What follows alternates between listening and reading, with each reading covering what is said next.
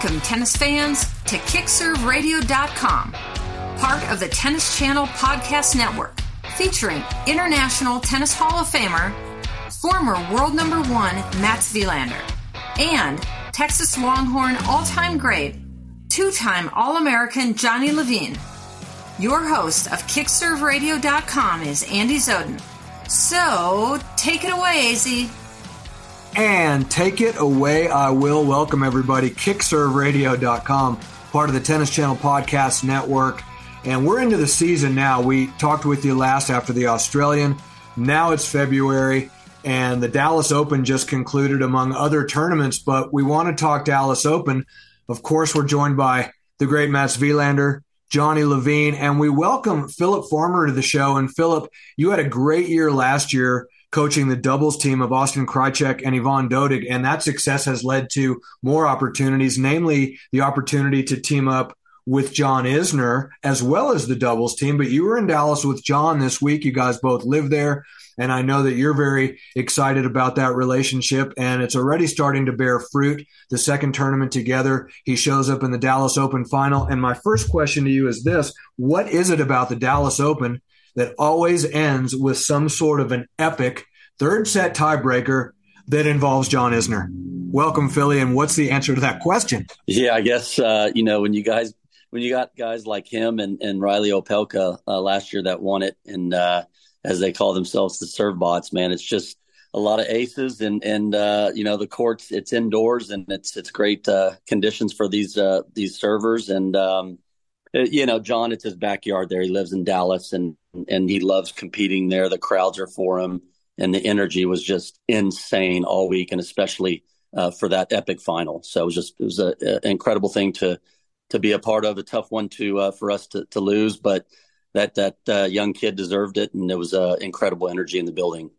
Yeah, Philip, uh, Mats here. I was watching the whole thing actually. I watched every point what how how does John walk away from that or or of course you want to win the tournament but I mean he's playing great he's serving unbelievable it looks like he's moving great how does he take a heartbreaking loss like that or or it doesn't really make a big difference going forwards no it's a great question we talked about it after and obviously you know he was pretty uh you know gutted afterwards that you know to to have match points several opportunities and and for the title in his backyard. So you know he did a lot of good things out there. He played a kid that was was on fire all week. You know he beat uh, Shapovalov and um, obviously beat Taylor eight in the world the round before. So we knew he was good and um and and he was uh, was just going for it you know nerves of, of of steel and he was just he was amazing like john said in his speech unflappable so we we took a lot of things of john being aggressive on the big moments um i liked how he was coming forward serving and volleying trying to return and come back in and bringing some some of that back into his game and shorten the points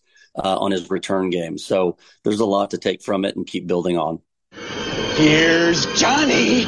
Philip, give us a little um, summary of, of your thoughts about Yibing Wu because this kid, you know, he's just he seems so impressive and he seemed to handle himself really well for a young guy in a big moment like that. And I think we have a lot to look forward to with him. I think he's a future top ten. Or what? What were your thoughts about him? And what did what did John say after the match about what he what he thinks of him? Yeah, I agree, Johnny. I mean, I always look at a player and and, and uh, under those uh, circumstances, you know how they they handle the nerves, and he was extremely calm and the other thing that's that's pretty impressive is is um, just in general, but especially in a final against a player like John. John is very very difficult to play because you get no rhythm. He's acing you, and the service games are thirty seconds long, and all of a sudden you got to be very very accurate. Uh, John's, re- you know, uh, was returning well, and it was making him play, and and um, was getting himself into positions to try to look for the forehand to hit big. So I was pretty impressed just how he not only handled his nerves, but how he handled the dynamics of facing a guy like John, where you, like I said, you just, you don't have a lot of rhythm and all of a sudden you're serving and it's not like he's blowing John off the court with a serve. So you got to really come up with, with big ground strokes, accurate ground strokes. And, um, and he did it. Like I said, it was just an epic match. Ultimately, it was, uh, ultimately it was a very skilled boxer against a big slugger, and, and then the boxer won on this day.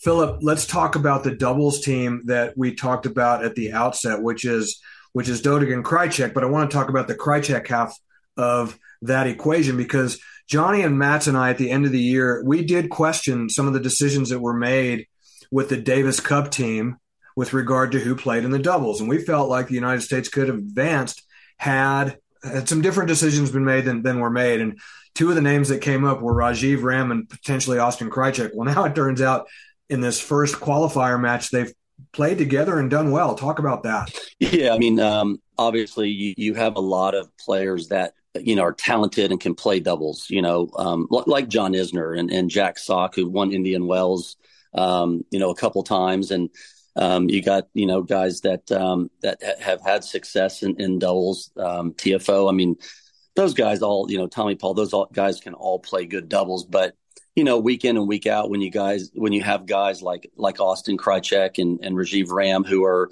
kind of in the that dynamic of those doubles, um, you know, strategy and those dub- doubles angles and different types of points and needing to punch lob and needing to come out of I formation and how you deal with those things. Those guys are facing that week in and week out. Um, the other thing is, is, you know, you got guys like an Austin and, and Rajiv that are top 10 in the world in doubles. They both qualified for Turin. They're sharp. Um, they're, they're, they're playing well. They had an amazing year last year and they, they've played together before. I mean, they they, they, they have competed and, and won tournaments on the tour and they played together for, for a, a a short time a few years ago, so they're very very comfortable with each other. So it was it was just great to see those guys um, reunite. Obviously, for me, ecstatic for my guy Austin making his debut for uh, the Davis Cup and representing the, the United States was uh, an incredible feeling. So uh, excited that they got the win in doubles and that the team won. And um, you know, Austin had a great time. It was just an amazing feeling being part of such a great team. Philip, sorry, um, Andy, but can I go back to John Isner for a moment? Sure, you can, Matt. He's 37 years old, correct? That's right. What does he tell you uh, that he wants to or needs to kind of work on? Is it the, the same as before? Is he trying? It looked like he was moving unbelievably well.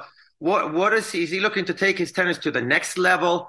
uh, more so than before, or is he trying to recapture? Where is uh, John's mind being a little bit older and realizing how how awful he is to play against? I'm sure.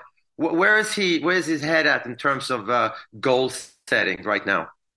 Yeah, you know, I think you know John's uh, very realistic. He understands he'll be 38, uh, I believe, in April. He has um, three kids uh, under the age of four and a half. In April, he'll have his fourth child. And so, you know, for him, as we sat down, we didn't really honestly go over, which normally I do, um, a lot of performance goals of like at these tournaments and these wins. What we talked about is, you know, he got injured at the U.S. Open and, um, you know, played one, he won a round in Paris and really hadn't played. So for him, it was just kind of getting back into that competitive mode um, you know, feeling the love of the game and and being on the court again. Um, and you know, John loves the game, and um, so the first priority is just making sure his body is right and taken care of. And because if he's healthy with that serve, um, obviously that you guys witnessed, he can beat anybody on any given day. So if we can get his body right and be able to sustain that level where he's serving and then he's able to take chances on returns, I still feel and he still feels we can make deep runs at big tournaments.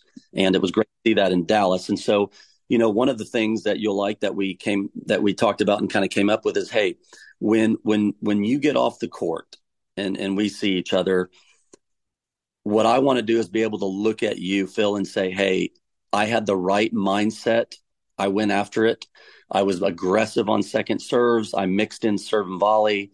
Um, I was looking to play big with my forehand, and then I do what I do on my serve. And if if I had the right mentality, going after it and playing to win, and and and looking to get forward, then I think I'm going to be happy regardless, win or lose.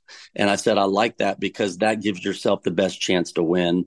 And um, and to me, you can go out there and play more free when you have that type of goal. So when he came off the court yesterday and that that that tough, tough, tough loss, you know, he, he wished he would have maybe gone a, after it a little bit more. and I thought he did a great job of it, but maybe come to the net a little bit more, maybe, you know, um, kind of run around and try to hit more forehands on some of those returns. But in general, we both felt like, hey, you played to win, man. You you served volleyed, you came forward, and you made him come up with the goods, and you know you were you know, a few inches short on some of those match points. So um, I feel like we're headed in the right direction. Well, it was great having you with us, Philip. You know, last year was a good year. You had a doubles team get to a, a major final and to qualify for the tour championships. 23 is already off to an even better start because your first kid, I mean, uh, Finn Parker Farmer was born what day? He, uh, February 6th, buddy, 1:47 p.m. I know you've uh, Z. We go way back. Yes, we do. I was 12 years old, and uh, you were coaching me back then. So, um, man, uh, you know, 48 and a half years old, and I'm finally a dad, and uh, I'm finally an uncle. That's right. It is such a blessing, and um, um, what I will say is um, that it is a, a love like you just can't explain and driving uh, my i was in the hospital and john was playing the late match first r- round of dallas open and i wasn't really planning on going. And she had had the, the, baby the day before and she just looked at me about seven o'clock and he was going on around 9.30 or whatever. Um, and she said hey go. And i said what do you mean? She, she goes i want you to help him. I want you to go there and be there for him. I said are you serious? And she's so amazing natalia my wife. I mean just uh, so much respect for her, and and um, she supports me so much. So I got my car. I showered in the little hospital room, got my car, drove down, and even John looked at me and he's like, "Man, I cannot believe you're here. Thank you so much." And and I said, "Man, I, I'm so glad. I didn't want to miss it." And my wife was was great, and um, I love this boy, little little boy, uh, very very much. And uh, little Finn Farmer, Finn Parker Farmer is uh, is a cool little kid, man. Well, Philip, I'm going to let you go, but before I do, I just want to know that when Natalia said you go, did you get in the car and was like the Rocky music playing? Because that's like a Rocky and Adrian moment, right? Right there, like that. You lived it. Congratulations. We just can only hope that 23 continues on the way it has started. And uh, best of John, best of the boys, uh, you know, playing the doubles, and uh, keep up the good work. Yeah, appreciate it, guys. Thanks for having me on. You guys take care. Thank you so much, Phil. All right. When we come back, we got a lot more to get to with regard to that Dallas Open. And guys, one of the things I want to talk about is JJ Wolf. He John Isner narrowly escaped from him. That was a third set tiebreak as well. A couple other interesting performances, Johnny. I'm sure you got a couple of guys that are uh, players to watch and players to watch. Hopefully uh, at the Arizona Tennis Classic. You're listening to KickServeRadio.com part of the Tennis Channel Podcast Network. Thank you, Philip Farmer, for joining us. We'll be right back after this. Andy Zoden here, and I am joined by Ryan Burberry and Jessica Auerkirk. Ryan is the owner, and Jessica is the marketing director for Velocity Tennis. And it's very exciting because you guys have just come out with what has to be termed as a revolutionary new product. It is the Velocity Catalyst String Ryan, it's biodegradable. I mean, I've never heard of biodegradable tennis string. Talk to me about it. Yeah, definitely. So it's the first uh, 100% biodegradable synthetic tennis string.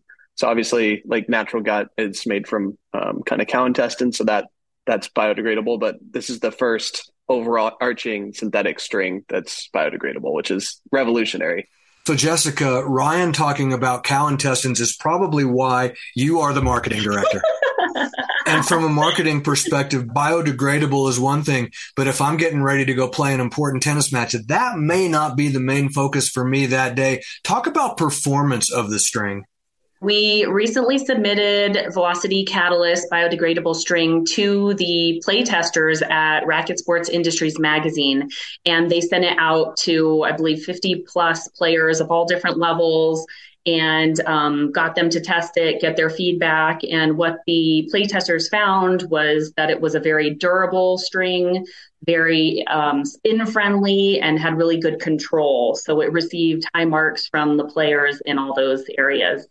Yeah, and we're doing uh, buy one get two free sets at the original retail price, just as an introductory offer. So if you try it out, you buy one set and you get two extra ones for either you or your friends.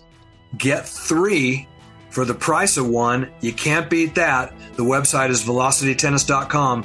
This is Velocity, V E L O C I T I. Thanks for being on with us, you guys. Good luck with everything.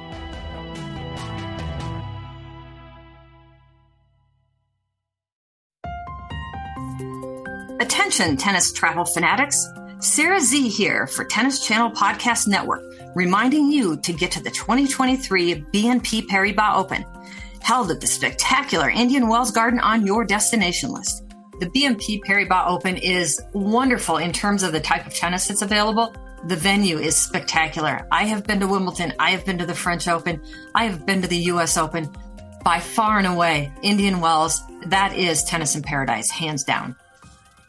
Tickets are hard to come by and they go fast, so you can go to bnpparibasopen.com and get your tickets today. Like I said, they go fast and it is a place that you want to be and an event you will not want to miss. Tennis in Paradise, it is not just an expression, it is a reality.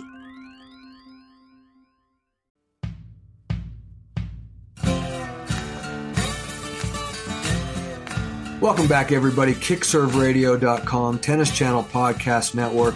Mats Wilander, Johnny Levine. I'm Andy Zoden. Thank you, Philip Farmer. You made an interesting point, Mats, when we were on the break, that you wished that we would have asked Philip about whether or not John Isner can still potentially come all the way back and even improve to the extent of being a threat to win a major. I'd like to hear your thoughts on on that answer? Yeah, well, I mean, I think that there are less and less guys that understands what John Isner brings to the table. Uh, there are very few, obviously, players. Ivo Karlovic is not playing anymore. Um, yes, Nick Kyrgios is up there with a great serve, and not as good as John Isner. But it, to me, it seems that that John has done. He he does so well in America in the big tour in the tournaments and, and what he's won Atlanta like four times. Uh, now Dallas. So whenever he's at home, he plays his best. So for me, it's, you know, if John Isner is not in the draw and the winner of a major doesn't get to play John Isner, for me, when I walk away, it's nearly like, whoa, yeah, but hold on a second. What would you, what would Novak have done against John Isner? Of course, Maxime Cressy is out there. Kind of similar thing. But to me, John Isner is improving so much uh, all the time. He's understanding what he brings to the table. And I, I'm kind of hoping to not just have Isner back the way that he was, maybe even be less consistent, but more dangerous in the majors. I know three out of five is tough with that frame of his, but I mean, that style of tennis, if he can become more and more aggressive, I don't see why. I mean, has he underachieved slightly in the majors? Maybe you would say. He made the semis uh, of Wimbledon, of course, an unbelievable match with Kevin Anderson. Uh, but I would like to see him, um, you know, push these guys and, and sort of take a chunk out of the winner, whether it's Djokovic or Alcaraz or Nadal. I mean, if you go through John Isner, he, he's going to do everything to, to get your confidence down. That's what I'm interested in. I've seen John play so many great Davis Cup matches and matches on tour still kind of waiting to see him play his absolute best in in maybe the major that would suit him the best, which is maybe the U.S. Open. But, but I would like to see John Isner uh, do um, do well in a major again. I think he can, and I think he's such a nightmare, more so now than he was ten years ago. Johnny, what we saw, and I know you saw the third set against Wu, is we saw a guy that was I mean, I'm being a. This is going to come across as harsh, and I don't mean to because I'm a big John Isner fan as well. But but this was a jackrabbit against a giraffe when you looked at these two guys moving around the court, and John looked worn out for the you know the process in just getting to that final. And then he's down a set point but he wins a tiebreaker in the first. He's up a match point but he lets a tiebreaker get away in the second. And then you got this Wu running around. I mean and and, and john kind of loping around a little bit. I mean isn't it a matter of being a little bit out you know, outmoved by these other players. He's certainly not going to be outserved. And now we're starting to talk about best of five set matches when we talk about majors, which is which is where Mats Wilander excelled because he could grind a big guy down. Isn't that what Isner is susceptible to? Is being ground down by the modern day Wilander? Yeah, it's you, you, know what you made a good point at the end there, Andy. You can't be serious, man. But I, I got to tell you, I, I really am on the same page with Mats. I mean, what you're dealing with with Isner especially like in the Dallas Open indoors, that that you, you are dealing with a guy that's got the by far, in my opinion, the best serve in the history of the game. And I know many people will will agree with that that are in the sport that that have played against him, that have coached, you know, that are coaches. This guy's serve, there's never been anything like it. It, it is absolutely unreturnable. And the first serve percentage, I'd like to see it because I believe it's above 70%. And he's got a huge forehand. Okay. His backhand is steady. He can volley. His movement yesterday was some of the best I've ever seen. So, and the guy win a slam, and then you know you would think so, but but then Andy, you're to your point. Can his body last? Can he physically last the the, the five set matches? Uh, maybe a couple, but through a whole tournament at a Grand Slam, I think that's where he's going to run into the problems. But he's going to be a threat into his 40s too with that kind with that serve. He's a tremendous athlete too. He was a great basketball player. Um, this guy is an anomaly in tennis, and it's it's. I mean, now a lot of people don't think he's maybe the funnest guy to watch as a two point tennis, but yesterday's match changed that for me. I mean, that was an epic final, and it was a lot of fun to watch. Okay, so that being said, Matt, as we as we look forward, who has the better outlook on on winning a major championship stylistically? The John Isner type, and I say the John Isner type. Well, there's one of them. Well, there's two of them. There's Opelka. There was Karlovic. There are guys that really rely on the serve, and or at least the serve plus one. And then you've got your guys like the Wus and the De Minaurs and these guys that are just these little spurt, speed merchants around the court that just get everything back and, and, and make you grind. I guess you could have said Schwartzman at one time was one of those guys. He looks like he has taken a, a step or two back at a minimum. But as we look forward to the American game, and you see Tiafoe who lost to Wolf, and you see Fritz who lost to Wu. And now that we've gone through Australia and now just a little bit of a sneak peek with Dallas, where are the American men in your mind? And, and who are the guys that we really think are the ones to, is it Ben Shelton? Is it Tommy Paul? I mean, who, who is it now? Yeah, I mean, I would have said before the Australian Open, I would have most probably said Taylor Fritz because I think Taylor can keep it going for seven matches in a row. He's physically strong enough. Uh, he's dictating most points. It doesn't matter who he plays against. I think he moves well enough these days because he's aggressive.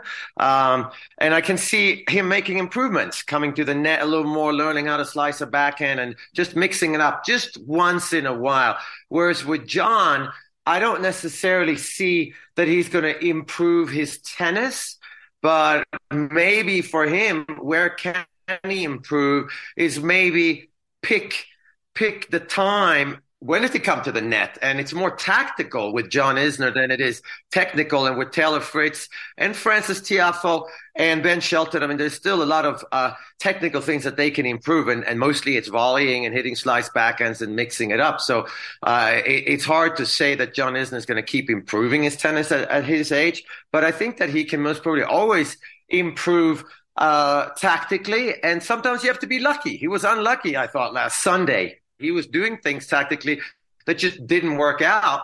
But I think he's doing the right thing. But uh, with the Americans, I think it's huge for them to have John Isner back because he is sort of a big brother figure to all these guys, and he's hung in there, and he's what 10 years older than most of these guys that are coming up. And that's so important for them to have him maybe part of the Davis Cup, be in the locker room, someone to, to practice with, return the serve and, and just to uh, understand what it is that John Isner thinks when he thinks tennis compared to what a Tiafoe thinks or Taylor Fritz. But so I think that he's huge for American tennis. And I think it can only help them, the younger guys, to have John Isner back. It's going to help uh, uh, tremendously, I believe. So, Johnny, you know, one of the things that we talked about in the last show was great champions are made of guys that hate to lose. And we talked about how you and, and Mats in particular both hated to lose. And in fact, uh, a microcosm of that was that you hated making errors. But now I watch JJ Wolf and I'm thinking to myself, okay, it's not just guys that hate to lose. It's guys that have just this superior level of belief in themselves whether it's justified or not. And now I'm starting to look at, at both of those with my own coaching and what kind of advice I'm going to give a teenage kid. And I've been talking about hating to lose, hating to make errors, this, that, and the other. But now I watch JJ Wolf and he doesn't look like he plays that way at all. It's more of a belief thing and probably a level of belief that I would expect you wish you had in yourself the way this kid does. Yeah, you got to have the belief, and um, you know, a little bit of air to you and cockiness is actually a good thing, and I think it helps guys. And I think guys that that don't think too much out there, you know, they don't get their their head swirling about different things, have uh, better success as well. Um, you know, JJ Wolf is as competitive of, of a guy as I've seen. You know, we, we we talk about you know the American tennis, and I just you know one name that that got passed over there was Sebastian Corda. I mean, this is a guy I think that um, we we will see in the top ten, and and and I think he's got a a great game, and he he plays a little differently out there. He doesn't seem to be, you know, like the JJ Wolf fighter, but he just you know is rock solid mentally, and I think he's going to continue to get better and better and so yeah, Andy. I mean, the hate to lose thing. I, I, I don't. I'm not so big on that as as much as I am. I'd rather see the confidence and the and and the fight and and the will to win uh, more than being afraid. You know, want not wanting to to lose. I, I think that these young Americans are doing a great job in that in that category. Matt, when you talk about Corda, then you go on the other side of the spectrum and you look at a guy like Kyrgios. I mean, could you have two more polar opposite guys in terms of the way they present themselves on the court. And you look at the hate to lose versus the belief thing. Like, how do you psychoanalyze what Kyrgios is made of when you take those two things and try to put them together in Kyrgios's head? Well, I mean, Nick is a tough is a tough one to call because I think that uh, we always say that he's so talented and he's got great hands and obviously the serve. I mean, often you're kind of born with a serve or not, depending on the motion that you start off with. And I say that someone like Pete Sampras or Nick Kyrgios, they kind of that's how they started out, and then they got great hands and they're talented and they understand the serving part. But I do feel like Nick Kyrgios has a uh, a um, tactics IQ that's really high that we don't talk about that much, where he understands what he needs to do, whether it's it's the mental warfare or whether it's hitting the right shot at the right time, trying to make his opponent uh, come up with bad shots or making his opponent worse. So I agree with you, Johnny, about I'd rather have a guy like JJ Wolf that is out there and he, and he has this will to win and he and he has so much confidence in his belief in his own effort level. I don't necessarily think that those players are are going out on court expecting to play great, but they're expecting to put up a great fight. Now, how do you take it further? I think is when you look at Nadal and Djokovic and Murray, where they realize that I'm really not hitting that well, not playing that well, but I'm going to make my opponent worse. So for me, that's the next step for a Ben Shelton or Francis Tiafoe, and of course, maybe more so, Taylor Fritz, where these they have to figure out the next level of tennis. It doesn't mean you have to improve certain shots, but you got to find ways to make your opponent worse when you're not playing great yourself. And I think that's what John Isner has figured out. His style does that, and some of the younger Americans, I think that's the, uh, the uh, area where I think they can improve the most. It's one thing to hit big serves and big forehands, but Tommy Paul seems to have figured that out, and he's extremely good tactically and he's playing kind of within himself. And I think that's important to uh, to play like you have a whole lot to lose and not nothing to lose and everything to win because that doesn't usually produce a, a great match in terms of the fighting spirit. So I think that's where they're going next. That's where they have to go. But I, Andy, want to give a shout out to you because you picked JJ Wolf at about a year ago at the Phoenix Open, Johnny, at your tournament, and Arizona Tennis Classic, just to be clear. Yeah, okay, sorry, Arizona Tennis Classic, and he was on our show, and I knew who he was mainly because of the haircut. But that I didn't mullet. really think that he's going to break through. And you were, you liked him from the beginning. And I mean, how cool is it to see a guy like that who maybe you didn't expect to, to really break into sort of the top 50, 60 in the world that quickly? And he's doing it looks like he belongs.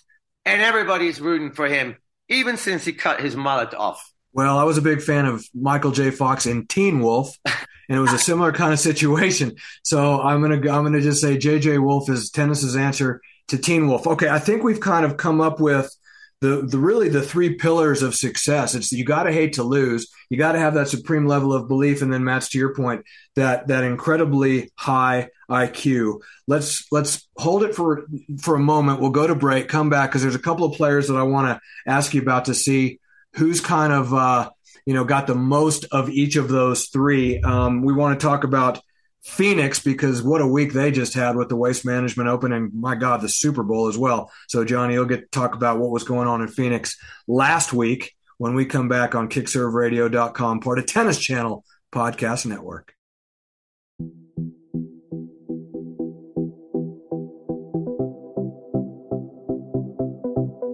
Hi guys, Sarah Z here with a Kick Serve Quick Serve with my friend and nutrition guru, Courtney Ward with Body Fuse. Courtney, as we ladies start to get, oh, shall I say, more advanced or more experienced in our life, how about just body weight and body maintenance? That for me is becoming, I, I think, tougher by the day boy, you're not alone. And along with our sports performance line, BodyFuse also offers a full weight loss line. And we have an, a fantastic product called Purify, which kickstarts your weight loss. It's a GI detox. It's a water cut as well. So it's really great for bloating, irregularity, um, and people love it to kickstart a weight loss program. And then with that, we couple a product called Blackwall Shredded, kind of cool name. It's a daytime thermogenic um, and also has a nootropic in it. It's not super high stimulant, but it's just a, a good mental focus and it just basically kickstarts your metabolic rate. So that's a daytime thermogenic. We also offer a nighttime thermogenic called Midnight Burn. And this has melatonin and GABA as well as a thermogenic. So it kind of continues that metabolic rate uh, bump, if you will. So that these three products are, are, sort of like the magic trinity. I don't want to say magic pills because there's no such thing, but midnight burn at night, Blackwall shredded in the day. Uh, and then purify to kind of kickstart your system and clean out your GI tracts. And in addition, purify along with the detox, it allows us to start absorbing nutrients a little bit more efficiently as well. So those three products are just a fantastic trio and very, very popular. Fantastic. And one more time, Body Fuse. BodyFuseUSA.com. Well, I'm Sarah Z. She's Courtney with Body Fuse. And now back to more tennis talk with the Kickserve Radio Boys.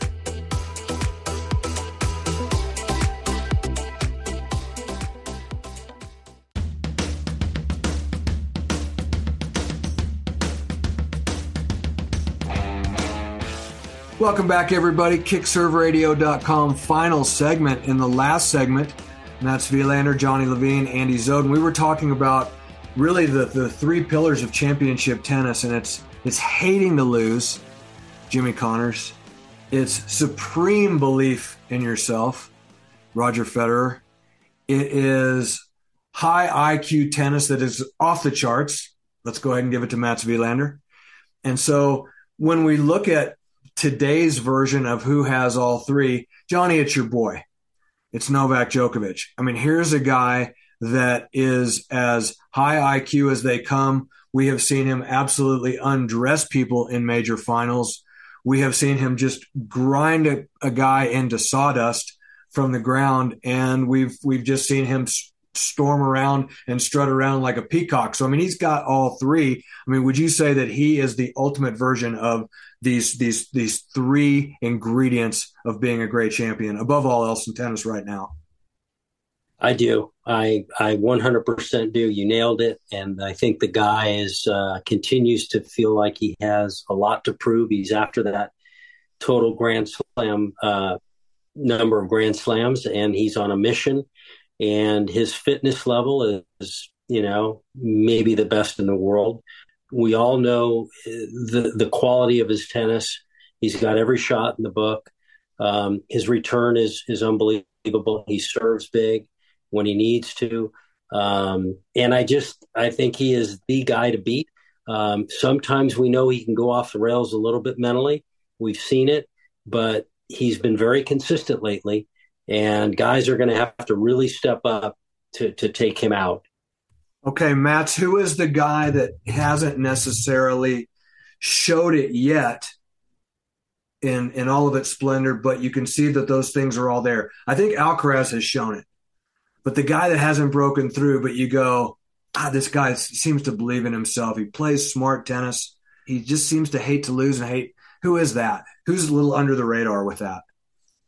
Well, I mean, I've I've always been very um, um, enthusiastic about Jannik Sinner. Yeah. Um, and of course, Jannik Sinner won uh, the tournament in Marseille, which is a great win for him. But I'm still kind of looking for him to uh, to show us a little bit more when it comes to uh, basically though he's got the belief for sure. Does he? Does he have the belief for sure? Well, or not for sure because okay. I haven't seen the other side, which is the be show me a little bit of aggravation, like get a little bit angry, right. get a little bit in your opponent's face. Hey, I'm playing horribly, but I'm still in it. But I'm coming after you. A little bit more of what Novak does, and of course, you want to see Jannik Sinner do a few more things with a tennis ball, uh, and whether that's tennis IQ or it's down to technique on the slice backhand on the volley, some maybe serving and volleying. And I'm not talking about doing it often, but just once in a while. I like to see him because I'm a little bit afraid that he's not going to break out of the, the position that he's in right now. He's going to be top 10. He's going to be winning tournaments, but to win seven matches, you're going to play a couple of horrible matches along the way, and you got to figure out a way to make your opponent worse and play an uncomfortable style of tactical tennis, but it is the right thing to do today because of the way I feel. And I haven't seen him do that. I think you're spot on with Alcaraz. Unbelievable. I think Holger Rune brings most of that. He definitely brings the belief part, that's for sure. The hate to lose part, that's even more for sure. Uh, and then maybe the IQ of not being too passive on big points at the Australian Open um, in his loss there. But out of the Americans, I mean, I would love to see Sebastian Corda give us a little more. He's not 18 anymore. Uh, I believe he's he's 22, 23. I, I'd like to see him a little more fired up, not for himself, but for the crowd and for his opponent to whoa whoa like where is sebastian going? I'm here too. That's what you, you need want to see from these guys. And you can do that in a nice way like rafa nadal does like carlos alcaraz does but not everybody gets that balance right. And novak i think has figured out how that balance needs to work. And and he's he he is the perfect tennis player today and that's why i cut you off on Sinner was because to me, if he had the belief to the level that we're talking about here, he beats Alcaraz at the U.S. Open. Right. Because he's up two sets to one and a break in the fourth, and somehow he lets that get away. And to me, that was a belief thing between the two. Johnny, who's your guy that we haven't seen it from yet, but you can see the ingredients are there?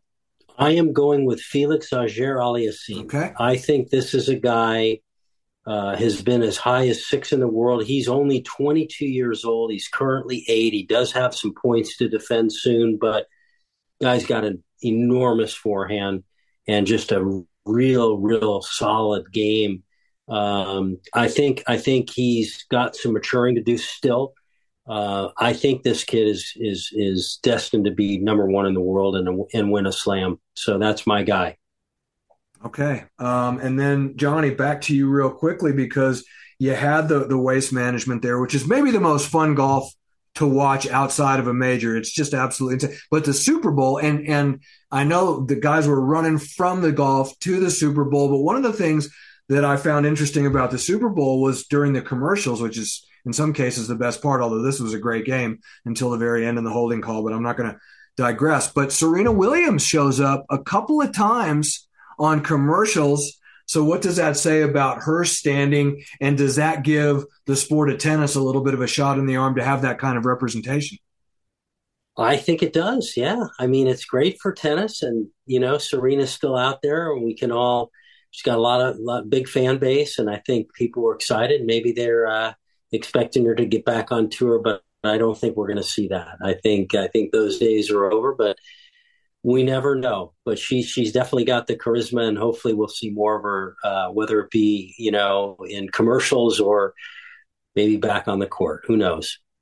All right. Mats last word for you. The best blend of of hating to lose, big time belief, high IQ tennis on the women's tour today. It's it was Iga Swiatek hands down, but now it, that's an open question. I think is it not? Yeah, I mean it's hard to put uh, uh, uh, Serena away completely when you're talking about those three things because that's what she has. Other than she's not playing. Otherwise, other than she's not playing, and I love that she now, not in a bad way or a good way, but that she actually goes out and does a beer commercial. That's like, right. oh my God, Serena Williams, that's so cool in a way. Not that I support that that people are going to have and drink a bunch of beer. But I think that was a great move for her uh, and for the brand that is Serena Williams. I'm not really sure. I think that uh, the one that stands out to me is Aryna Sabalenka. I okay. think Sabalenka has she she walks around like she believes. Um, she has uh, the right amount of fire uh, in her eyes and in her body language. And I think that she's playing a little tactically a little more correct, especially on bigger points, even though she's always going to go for it. But to me, she's the big unknown right now. She's 1 1. And I mean, the way she plays, I don't see why she shouldn't win another three or four majors. But at the same time, we also know how hard it is and how good Iga Swiatek uh, has been playing. But to me, it's it's kind of Sabalenka, and that's only because Iga Swiatek at the Australian Open seemed like she was a bit down on herself, and she actually brought up the point we're talking about, which was she was playing to not lose rather than go out and win. And I think the important part there is yes, some days you go out to play to win, some days you go out to play and not to lose. I think that's a balance you have to try and get right. And for me, Sabalenka, with what she overcame with the serve, I think that she's the one that's carrying that torch right now on the women's tour. If it's if it's up to me, I think I'm I'm going with our current Wimbledon champion and our current Australian Open runner up. I really love this Elena Rybakina. I, I just think that she displays everything.